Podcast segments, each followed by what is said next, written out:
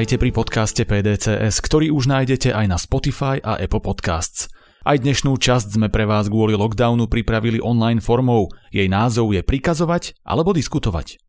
Dozviete sa, či je v čase krízy správne zapájať ľudí do rozhodovania, alebo je lepšie iba vydávať príkazy. Aké štýly rozhodovania v kríze fungujú? Akých ľudí je vhodné k rozhodovaniu prizvať? Čo robí dobrého lídra a čo stojí za súčasným fenoménom úspešných líderiek? Môže moderný líder priznať, že sa mýlil? A prečo je najhoršia kombinácia lídra papagája a pštrosa? To všetko a oveľa viac vám prezradí Zuza Fialová, Kaja Miková a Dušan Ondrušek.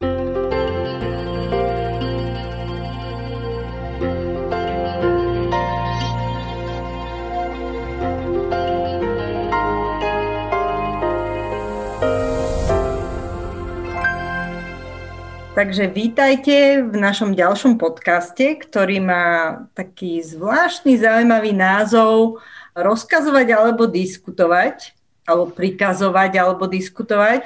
A ja som si k tomuto podcastu pozvala mojich kolegov Dušana Ondruška a Kaju Mikovú. Jeden z nich je odborník na líderstvo a druhá z nich to líderstvo aj robí u nás v organizácii v pé dé cé es. Ale Kaja teda je ešte okrem toho človek, ktorý výrazne sa profiluje v téme participácia a Dušan tiež tú participáciu s ňou veľakrát robí. Takže budeme sa rozprávať o tom, či sa dá aj v kríze nejako zapájať ľudí do rozhodovania, či je to vhodné, alebo naopak treba proste rázne a jednoznačne povedať, čo treba robiť, zaveliť a hotovo a tí ostatní majú poslúchať a ticho byť. Takže vítajte, Dušan, Kaja, a ja vám na začiatok dám takú rozohrievaciu otázku teda, že v rámci tej krízy, ktorú všetci prežívame a už teraz sme dosť neunavení, ako to teda podľa vás je? Že povedzte vy svoj názor, že teda v tej kríze treba sa rozprávať s tými ľuďmi alebo treba jasne rozkázať a, a hotovo a nediskutovať a viesť nejakými jasnými príkazmi? Ja mám pocit, že tá otázka neznie, že či jedno alebo druhé, lebo obidve tie veci treba robiť. Otázka je v akom rozsahu a ako direktívne alebo jednoznačne a rýchlo treba prejsť do takého toho veliaceho módu a prípadne s kým, a to je podľa mňa podstatné, s kým a o čom diskutovať. Ja som sa v tej prvej fáze COVID krízy ako šéfka organizácie naučila, že nie je dobré ani príliš dlho čakať s rozhodovaním, že ja ako človek, ktorý má zodpovednosť za organizáciu, musím v nejakom okamihu prijať nejaké rozhodnutia a zaveliť istým spôsobom v organizácii, ale nemal by to byť jediný modus a keďže táto naša kríza napríklad trvá už fakt, že dlho, že už deväť mesiacov alebo koľko sme v takomto inom fungovaní, tak už sa vytvára aj priestor na to, aby sme o tých veciach diskutovali. Ten dobrý príklad toho rozlišovania, že kedy čo urobiť, podľa mňa v tej prvej fáze to, čo urobilo viacero županov, šéfov vé ú cé, že zavreli v jednom okamihu strednej školy. To bolo úplne, úplne na začiatku. Podľa mňa to je ten, ako keby to pochopenie tej situácie, že áno, je neistá doba, áno, na mne je tá zodpovednosť, potrebujem prijať rozhodnutie, mám málo informácií, ale tie, čo mám, naznačujú, že toto by mohol byť dobrý krok, tak urobím to rozhodnutie a príjmem zaň zodpovednosť. Dneska už to tí župani nerobia. Dneska už to rozhodnutie nie je úplne celkom na nich a nie je to takto, že sú tí prví, ktorí ako keby vykročia do toho a urobia to radikálne rozhodnutie, lebo už ten čas a tie rôzne procesy, ktoré nás mali pripraviť na záložné plány, už sme predsa len nejaké mali, či sme ich využili alebo nie, to môžeme ďalej o tom hovoriť, ale je tu aj priestor na nejakú participáciu a o to, akú ešte sa môžeme k tomu vrátiť. Mm-hmm. Dobre, takže tá odpoveď je, že záleží kedy a kto a v akom je nejakom bode tej krízy alebo koľko má informácií k tomu. Tak tomu ja rozumiem. Dušan, ty to ako vidíš? Ja mám pocit, že tá teória vlastne hovorí, že v krízových situáciách, vtedy, keď je nutný rýchly zásah, rýchle rozhodnutie a odvážne rozhodnutie, tak nie je až tak čas na nejakú veľkú participáciu. Nemôžeme ku každej otázke zvolávať vlastne všetkých a zvažovať pomaly všetky alternatívy. A musí sa niekto ujať razantnejšieho, možno aj menej participatívneho spôsobu, kde na dočasné obdobie je tam jasný hlas s jasným pokynom a musí niekto proste prebrať tú zodpovednosť za to, že možno neurobí najlepšie rozhodnutie, ale ten čas je dôležitý. A nesmie to trvať dlho. To značí, že na nutný krátky čas, ja neviem čo, keď je požiar, keď je ekonomická kríza, keď je výnimočná situácia, vo vojenskej situácii a podobne, tak to samozrejme sa znesie a je to lepšie takto, ale nesmie to stať sa takým zlozvykom, ktorý sa bude používať aj mimo tie krízové situácie, lebo vidíme, že aj v tejto kríze, pandemickej kríze vo svete, zrazu ožívajú všetci diktátori od Číny cez Filipíny až po Maďarsko a ľudia, ktorí majú sklony autokratické, tak im to veľmi vyhovuje a veľmi rýchlo prekračujú tie možnosti, kde nemusia byť tak kontrolovaní. To je to riziko toho, keď sa nachádzame vlastne v kríze. Asi treba zvoliť trošku iný štýl a súčasne stále treba mať na pamäti, že to je len dočasný spôsob a tá kontrola verejnosti a alternatívne hlasy sú vždycky veľmi dôležité. Mhm.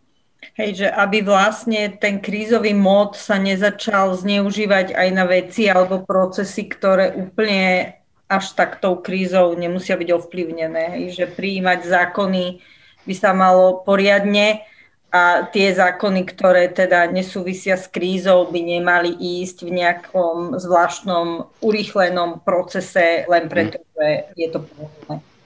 Presne. Mm-hmm. Taký, taký príklad mne ako keby napadol k tomu. Dobre, Kaji, teda k tej participácii, mňa stále tak mi ide hlavou taká otázka, že teda v akých situáciách alebo v akých otázkach možno podľa teba treba tých ľudí zapájať do rozhodovania, aj keď sme v kríze, aj keď možno nie všetci máme rovnaký objem informácií, nedisponujeme rovnakou expertízou, ale predsa je užitočnejšie tú diskusiu nejakú viesť. Ako je to podľa teba?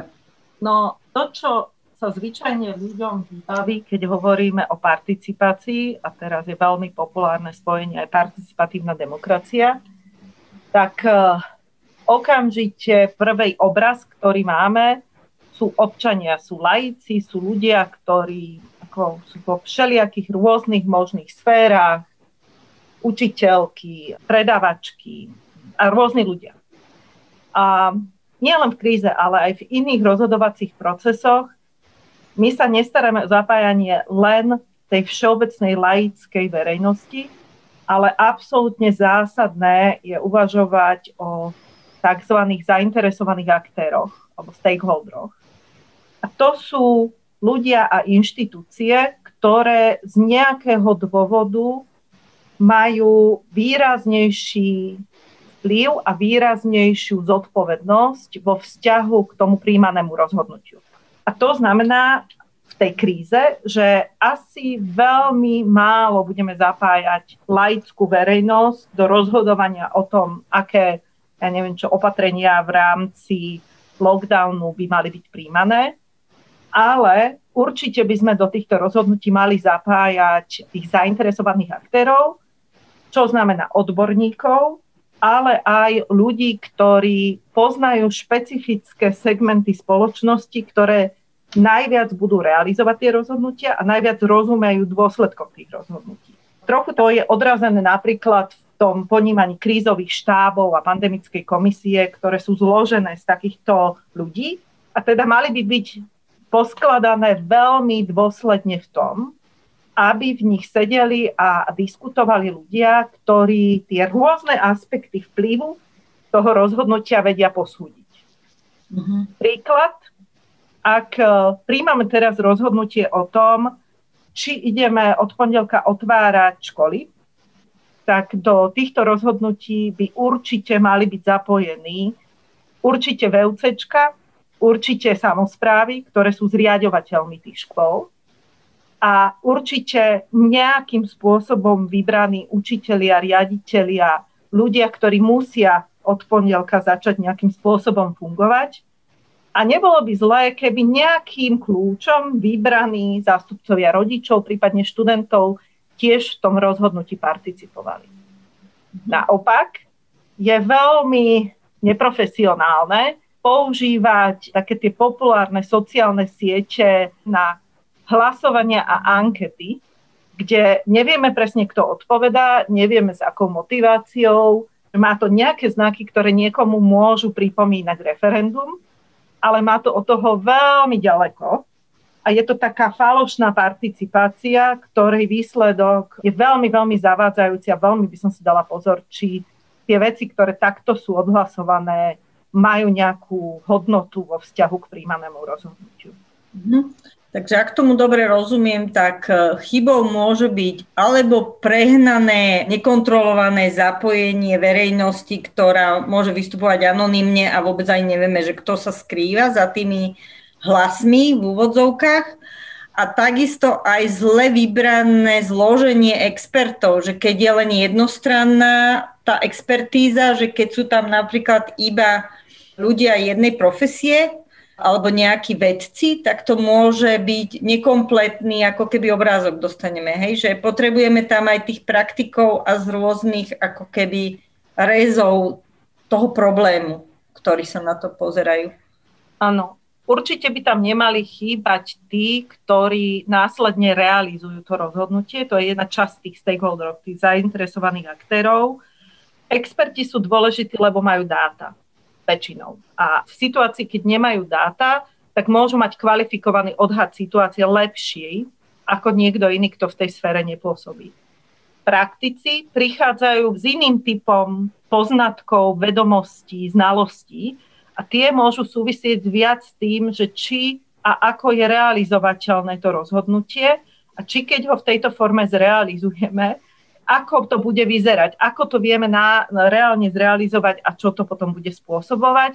Prípadne môžu upozorniť na aspekty, ktoré tých odborníkov na jednu oblasť vôbec nenapadnú mm-hmm. a súčasne môžu pomôcť identifikovať ešte aj ďalších, ktorí chýbajú pri tom stole rozhodovacom. Alebo nejaké nášlapné míny uvidia, že čo možno pekné teoretické rozhodnutie v praktickej stránke môže spôsobiť. Hej, že keď niečo dovolíme alebo naopak niečo zakážeme, hej, čo sa nám ukazuje, že napríklad je veľký problém uzavretých inštitúcií typu domy seniorov alebo takéto, kde je to svoj vlastný mikrosvet a kto ho nepozná znútra, ťažko plošne niečo nariadi, alebo proste aj v rámci tých škôl máme rôzne odtienky, máme špeciálne školy, máme rôznych ľudí, ktorí naozaj trpia všelijakými chorobami alebo poruchami alebo ťažkosťami, na ktorých tiež treba myslieť. Presne tak a vďaka zapojeniu týchto ľudí vieme lepšie naplánovať sekvenciu rozhodnutí, v akom poradí, čo sa má diať, v akom časovom rámci, dopredu odhadnúť, aké budú dôsledky, alebo aké sú tam presne tie nášlapné míny a čo sa preventívne dá urobiť preto, aby tá možná zlá situácia nenastala. Mhm, super. Dušan? Ja myslím, že je dobre si uvedomiť, že líderstvo sa nepozná izolovanie, nezávisle. Ono sa pozná len v tej situácii. A my nevieme vybrať dobrého lídra úplne presne, lebo nevieme, ako sa zachová v ťažkých situáciách. Mnohí ľudia, ktorí sa zdali, že budú geniálni, tak keď boli hodení do nejakej veľmi náročnej situácie, tak zrazu začnú zlyhávať a nevedia to vlastne robiť. Ukazujú sa ich slabiny.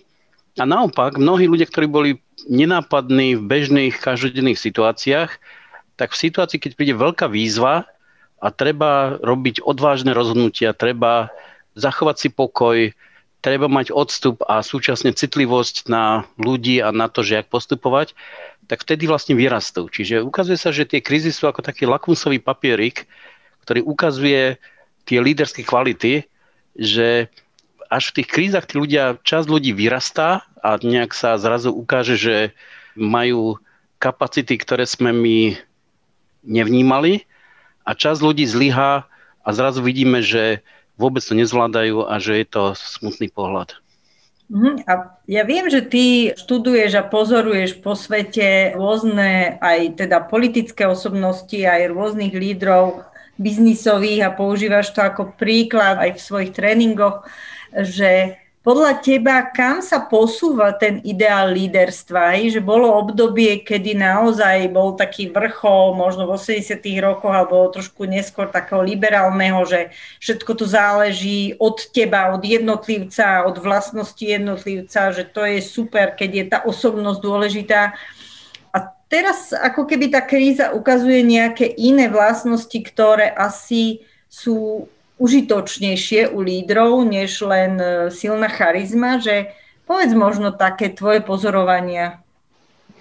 No v tých situáciách, ktoré nastávajú a ktoré ešte budú nastávať, pretože toto nie je posledná kríza, ktorou prechádzame, tak sa ukazuje, že tých aspektov je tak veľa a tak rôznorodých, že na to nestačí jeden typ špecifického vzdelania, nestačí na to jeden typ skúsenosti a že dokonca na to nestačí ani kapacita jedného človeka, ale úspešní sú tí, ktorí vedia pracovať v tímoch a svoju úlohu vidia ako koordinovanie viacerých hlav a viacerých postojov a nie len ako výkon nejakého geniálneho jednotlivca. Takže tí, ktorí sú pripravení na to byť viacej tým koordinátorom, facilitátorom, niekým, kto dáva dokopy ľudí a rôzneho typu, tak vyzerajú, že sú úspešnejší lídri, aj keď sa to pomalšie vlastne prejavuje. Druhá vec, ktorú vidíme, je, že keď sa dívame na domácu situáciu, tak stále máme pocit, že však dobre, no lídri zlyhávajú, pretože je krízová situácia, je to ťažké, to nikto by nezvládal takúto situáciu. No ja keď pozerám televízor a už ma z toho bolí žalúdok, tak prepnem na iné kanály a pozriem sa do sveta. A zrazu vidím, že všetky tieto povery nemusia platiť, pretože sú krajiny, kde tí lídri dobre zvládajú tú krízu, až tak, že im rastie podpora a rastie percentá podpora ľudí, že ľudia cítia, že majú dôveru. Takže sú krajiny, kde počas tejto krízy, napríklad poslednej, sa posilňuje ich pozícia. Keď sa pozrieme, tak ja neviem čo, v Novom Zélande premiérka Jacinda Ardern úžasne je favorizovaná, robí dobré kroky, ľudia s ňou súhlasia. V, v Nemecku Angela Merkel boduje a rastú jej percentá.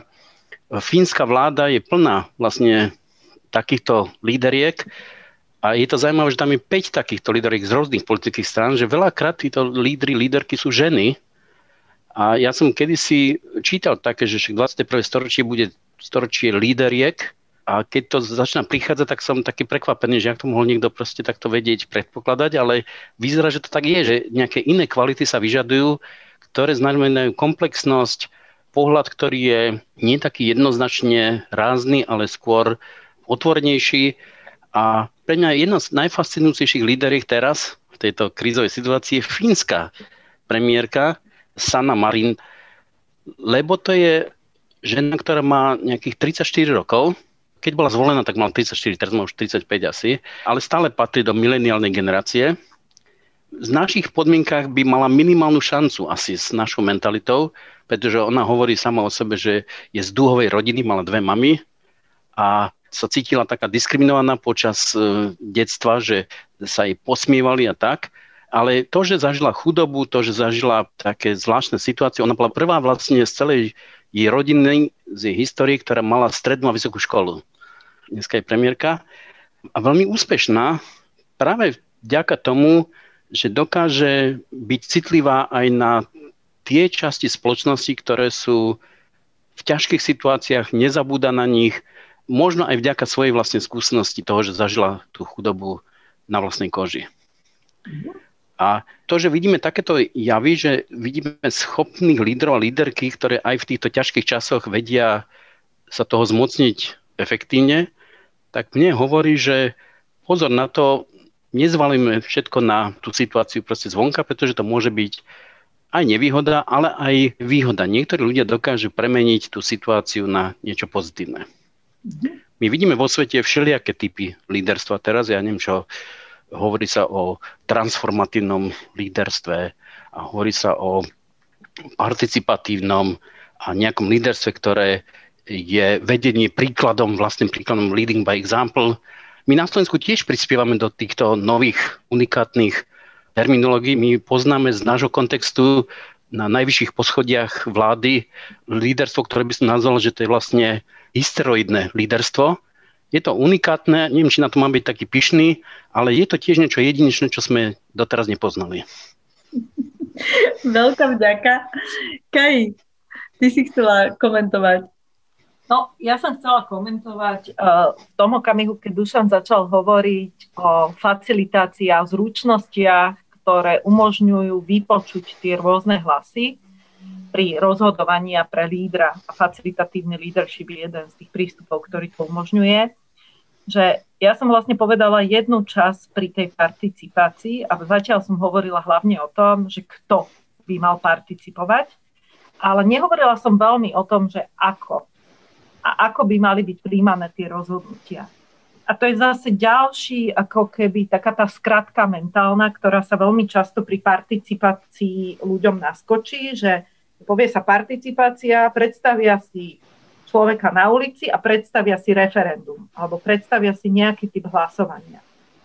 A to je zase veľmi neproduktívna skratka a veľmi zlá skratka a asi by sme vedeli nájsť veľa príkladov toho, že otázok a ťažkých tém, o ktorých keby sme dali dnes hlasovať verejnosť, tak by veru tie rozhodnutia asi neboli najšťastnejšie a asi by ani niektoré z nich neboli v súlade napríklad s ústavou. Preto v ústave je, že napríklad o daniach sa nesmie hlasovať.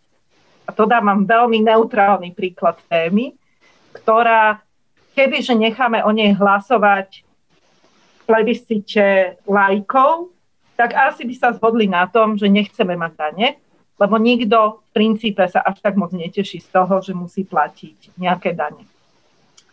Ale kebyže ich nemáme, tak nemáme žiadne sociálne, iné, zdravotné služby, lebo tie sú z nich financované.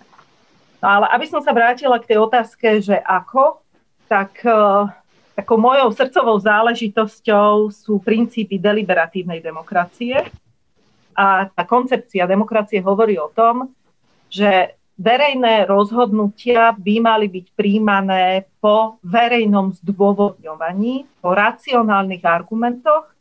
V súboji tých argumentov vyhráva riešenie, ktoré ponúka najlepšie racionálne riešenie nejakých morálnych rozporov v politike. To je pre mňa ideál, ktorý by som strašne rada niekedy videla sa udieť, lebo v slovenských podmienkách, povedzme si rovno, toto sa veľmi nedeje. To, že by sa kultivovala nejaká verejná diskusia k téme, že by sme sa bavili o racionálnych argumentoch, že prečo niektoré riešenie je lepšie ako iné, tak namiesto toho sa používajú iné spôsoby rozhodovania, niekedy vydieranie, niekedy manipulácia, niekedy zaseknutie sa s nejakou ideou, ktorú opakovane presadzujeme, namiesto toho, aby s každými novými dátami sme zvažovali, aké napríklad opatrenia pre slovenskú spoločnosť sú najrozumnejšie a čo reálne funguje a čo reálne nefunguje. A keďže tento typ diskusie ani ten normálny laik nemá šancu počuť, ale má, počuje všetko iné. Počuje o osobných sporoch, počuje o animozitách, počuje veľmi čudné vzťahové veci medzi predstaviteľmi vlády, tak stráca dôveru voči politike a politikom a zostávajú mu potom všelijaké aj pofidérne, konšpiračné a iné médiá, z ktorých čerpá presvedčenie o tom, čo sa má v tej spoločnosti diať. Čiže mám pocit, že to nemá len dopad na kvalitu tých rozhodnutí, ale aj na atmosféru v politike. Aby som trošku nadviazala ešte na Dušana, že to chce typ líderstva, ktorý nielen rozpráva, ale aj počúva. Uh-huh. A mám pocit, že v tom je možno, a teraz budem veľmi rodovo stereotypná, že líderky častejšie, a to sú tie nové líderky, majú väčšiu schopnosť počuť, čo tí iní hovoria. Áno, jasné. Ja ešte len sa chcem spýtať, lebo možno to znie super, že poďme sa rozprávať a zdôvodňovať, ale ako by sa to dalo podľa teba v praxi, že kde je priestor na takúto diskusiu, lebo vlastne v našej realite naozaj my máme len tlačové konferencie jednotlivých politikov, opozície, koalície, vláda versus teda nejakí iní hráči. A potom máme nejaké diskusie politikov, ktoré sú zamerané na útočenie a na to, že kto koho prekričí.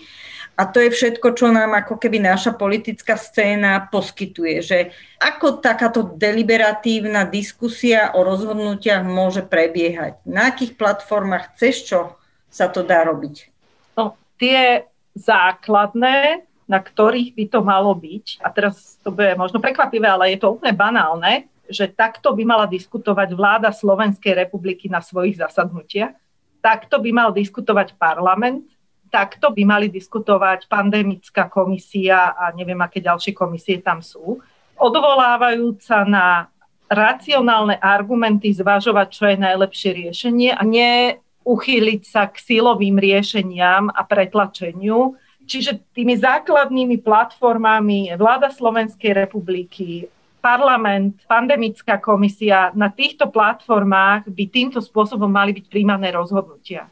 Tam by tí predstavitelia vlády, teda ministri, poslanci, odborníci takýmto spôsobom mali argumentovať a potom v reláciách, ktoré sú v telke, v sobotu a v nedeľu cez obed, tak tam by mali ponúkať zdôvodnenia pre verejnosť tých svojich rozhodnutí, nie len sa doťahovať o to, že ako ten druhý urobil väčšie chyby, ako ich robíme my. A áno, v kríze ten priestor na občiansku deliberáciu je výrazne zúžený. Hlavne v tom, že keď máme obmedzené stretávania a iné veci, je to o mnoho ťažšie. V tých online priestoroch sa to robí o mnoho, o mnoho ťažšie. Sú príklady všelikde zo zahraničia, kde sa o to aj v tom onlineovom prostredí rôzne organizácie pokúšajú, ale to z hľadiska riešení a rozhodnutí počas krízy nie je to najpodstatnejšie. Mhm. Jasné. Dušan, chceš to skomentovať? My sme nemali až takú veľkú skúsenosť v histórii s kolaboratívnymi alebo spoluprácou dosahovanými rozhodnutiami. My sme mali veľkú históriu z toho, že sú nejakí tí, ktorí vyhrajú a tí, ktorí proste prehrajú a že je to nejaký boj, ktorý vlastne nakoniec vždycky niekto na to doplatí a niekto z toho získa a boduje. Ale krajiny, ktoré mali veľké problémy a museli čeliť takým problémom, ktoré presahujú jednotlivca a presahujú dokonca aj iba jednu komunitu, tak majú tú skúsenosť, že my musíme spolupracovať. Napadá ma napríklad to Holandsko, že Holandsko posledné dvesto alebo tristo rokov budovali tie valy proti záplavám z mora a vysušovali postupne tie časti.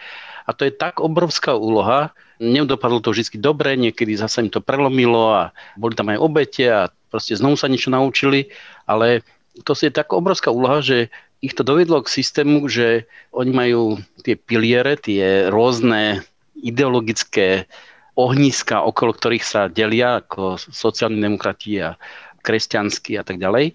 A naučili sa, že musíme spolu proste rozprávať, pretože keď sa nedohodneme, tak to nezvládneme. A aj keď máme iné politické pohľady, aj keď máme inú základnú predstavu o tom, jak sa majú riešiť nejaké situácie, tak musíme diskutovať, že diskusia je absolútny základ. A to vidíme dodneska, že oni často v mnohých inštitúciách sú veľmi, veľmi pomalí, lebo všetko sa deje cez tie nekonečné diskusie, ale riešenia, ktoré sa príjmú, nakoniec vydržia dosť dlho. Na rozdiel od tých krajín, kde sa príjmú veľké, rýchle riešenia a bombasticky sa dostanú do zákonov, ktoré ale väčšina obyvateľstva nepodporuje, a tie potom dlho nevydržia, vydržia do najbližšej vlády, ktorá to zase zmení späť. Mm-hmm. Čiže my by sme mali aj túto krízu hľadať v nej aj niečo pozitívne, že je to možno nejaká príprava na ďalšie veľké krízy, ktoré asi prídu. Možno budú súvisieť s klímou, možno budú nejakého iného charakteru a A okrem toho všetko, čo proste zažívame, všetky obete a všetky tie ťažké časy, tak je to vlastne možno aj príprava, na ktorej sa môžeme naučiť do budúcnosti mať nejaké mechanizmy a nejaké postupy, lebo sa ukazuje, že tie krajiny, ktoré dokázali spolupracovať a dokázali o tom vyjednávať a mať verejnú diskusiu, tak sú dneska na tom lepšie ako tie, kde politici súťažili, že kto koho porazí a, a nakoniec trpí celá krajina. Ja ešte mám taký krôčik späť, ma napadol, lebo keď som teda absolvovala nejaké vaše školenia o líderstve a hlavne o participácii, tak si pamätám taký grafik, kde boli tie úrovne participácie a tá najnižšia, ako keby protoúroveň minimálna bola, že informovať ľudí. A my teraz tu rozprávame ako keby o už zložitom mechanizme, že ako deliberatívne diskutovať a, a počúvať a tak ďalej, ale ja mám pocit, že či náhodou aj to elementárne informovanie, že dobre, prijali sme riešenie, možno kostrbaté alebo nejaké, ale vysvetliť tým ľuďom, že na základe A, B, C sme prijali a keď bude D s čiarkou, tak to bude takto a keď bude D s dvoma čiarkami o dva týždne, tak bude inak. A naozaj to potom aj platí, že nejaká taká stabilita, alebo ako by som to nazvala, pomôžte mi v tom sa nejako zorientovať, že ja mám pocit, že, že aj toto je veľmi dôležité komunikovať voči tej verejnosti, nejaké konzistentné posolstvo, kde sa dá niečo zachytiť. Asi v tej, práve v tej krízovej situácii vo vzťahu k verejnosti táto úroveň toho informovania je absolútne zásadná a tá, od ktorej sa nedá upustiť. A to informovanie je ako keby v tej jednoduchej podobe, že čo sú tie opatrenia, ktoré majú ľudia dodržiavať. Obávam sa, že aj tam občas máme problémy v tej komunikácii, že není to úplne jednoznačné, zrozumiteľné, a nemyslí to práve na všetky aspekty spoločnosti, ktorých sa to týka, niektoré vypadávajú, následne ich tam doplňajú. Čiže to je ako keby tá jednoduchá úroveň ešte stále. Trošinku sofistikovanejšie je to, čo si spomenula ty, Zuza, a to je zdôvodnenie. A to, že ja okrem samotnej tej informácie, že toto a toto sú tie opatrenia, tak aj hovorím na základe akých zdôvodnení sme sa rozhodli práve pre tieto opatrenia. A aj taká tá základná poctivosť v tom, že ak sa ukážu nejaké naše hypotézy mylné, tak korigujem aj tie rozhodnutia, aj tie zdôvodnenia. A taká tá falošná principiálnosť, by som to nazvala, hlavne v krízovom čase je veľmi zjavná a smutná. Predstava o tom, že ja konzistentne musím to, čo som raz povedal, do nekonečna chcieť a presadzovať, aj keď fakty mi ukazujú niečo iné, no tak to sú presne tie dôvody, prečo sa stráca dôvera, ľudia odmietajú rešpektovať opatrenia, lebo im tie zdôvodnenia nesedia. Nemusia presne vedieť, kde je ten problém, ale cítia to napätie toho, že to celkom nesedí. Uh-huh. Dušan, moderný líder môže priznať, že sa pomýlil? Moderný líder by mal mať tú schopnosť pripustiť, počítať s tým, že sa mýli a dokonca to aj verejne okomentovať, priznať, pretože keď to zverejní, tak dáva výborný priestor aj pre ostatných, aj pre seba samého niečo s tým robiť. Keď to zatajuje, vymýšľa si, alibisticky hľada nejaké iné zdôvodnenia, tak sa pohybujeme v situácii, že ani nepomenujeme poriadne tú chybu, ktorá existuje. My keď pripravujeme lídrov, tak stále máme tendenciu veľmi silne sa orientovať na obsahovú expertízu. A máme predstavu, že keď je niekto zdatný odborník, vynikajúceho sa vyzná v jednej špecifickej činnosti, takže je aj dobrý líder. No a to nie je celkom pravda. Najvrchný chirurg, aj keď riadi celé nemocenské oddelenie, nemusí byť dobrý líder. Sám je možno vynikajúci chirurg, ale neznamená, že vie pracovať s ľuďmi. Vrchný, ja neviem čo, architekt, ktorý sám dáva geniálne proste návrhy a projekty a je schopný ich vypracovať, nemusí byť dobrý líder. Čiže my niekedy zamieňame tieto schopnosti. Tá schopnosť pracovať s ostatnými ľuďmi znamená vedieť počúvať, vedieť sa dostať do situácií, že je človek trpezlivý a snaží sa kontrolovať alebo snaží sa pracovať aj so svojimi predsudkami a tendenciou vidieť iba niektoré proste fakty. My všetci máme tendenciu na tzv. Trubicové videnie, že úzko sa zameriame na jednu vec a nevidíme tie veci okolo a vyťahujeme si zo skutočnosti len nejakú časť. Tá schopnosť vidieť veci širšie, aj keď sa nám z počiatku nepáčia, je mimoriadne dôležitá.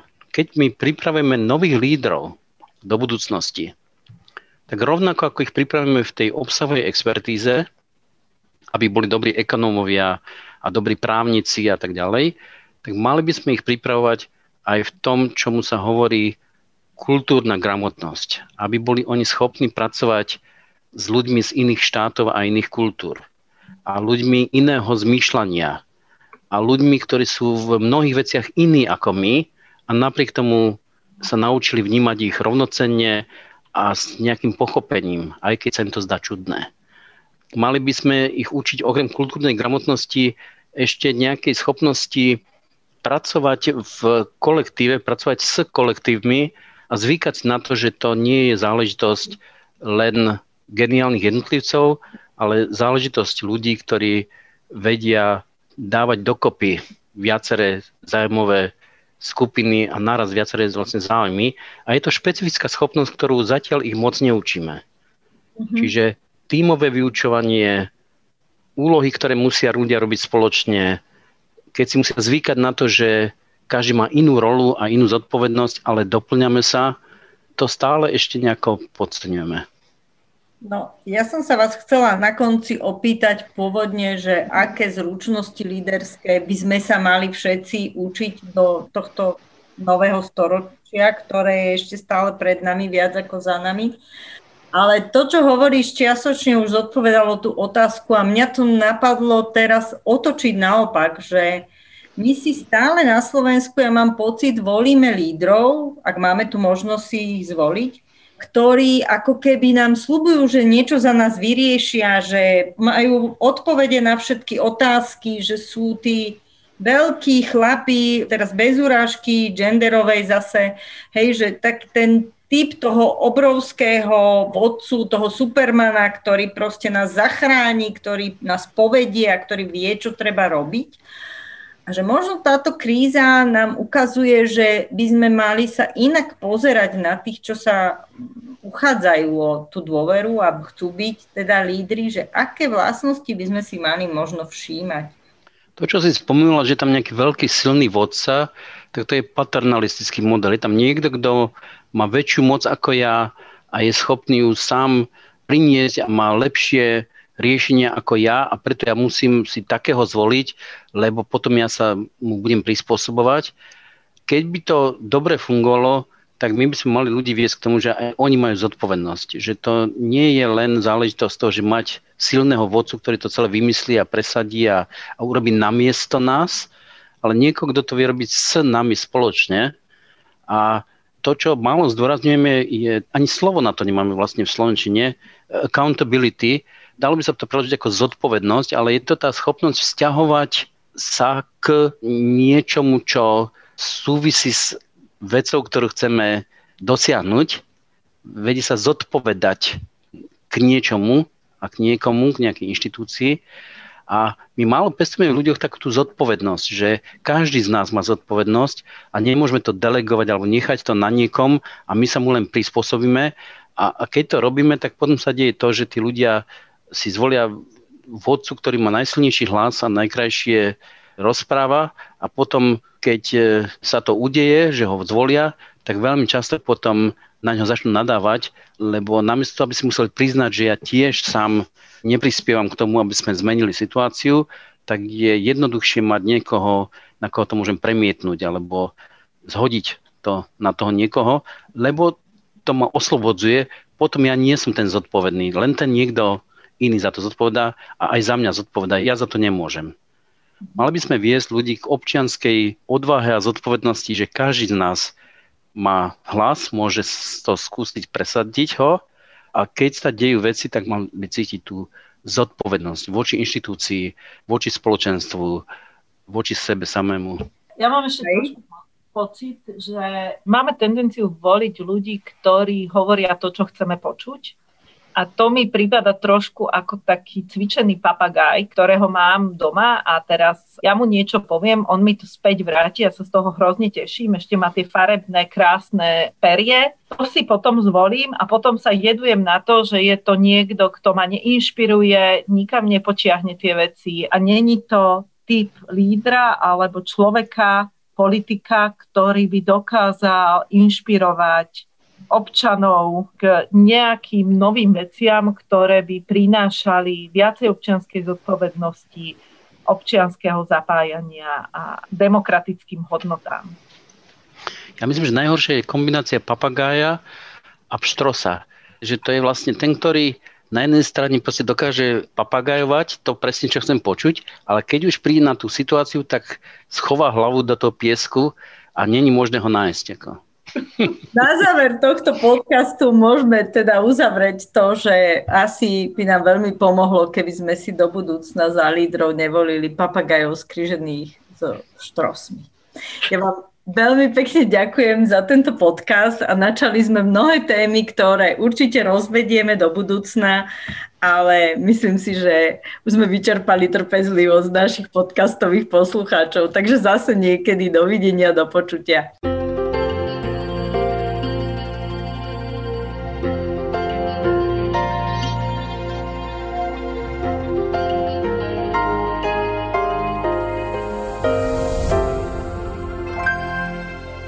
Dnešný podcast mal názov Prikazovať alebo diskutovať.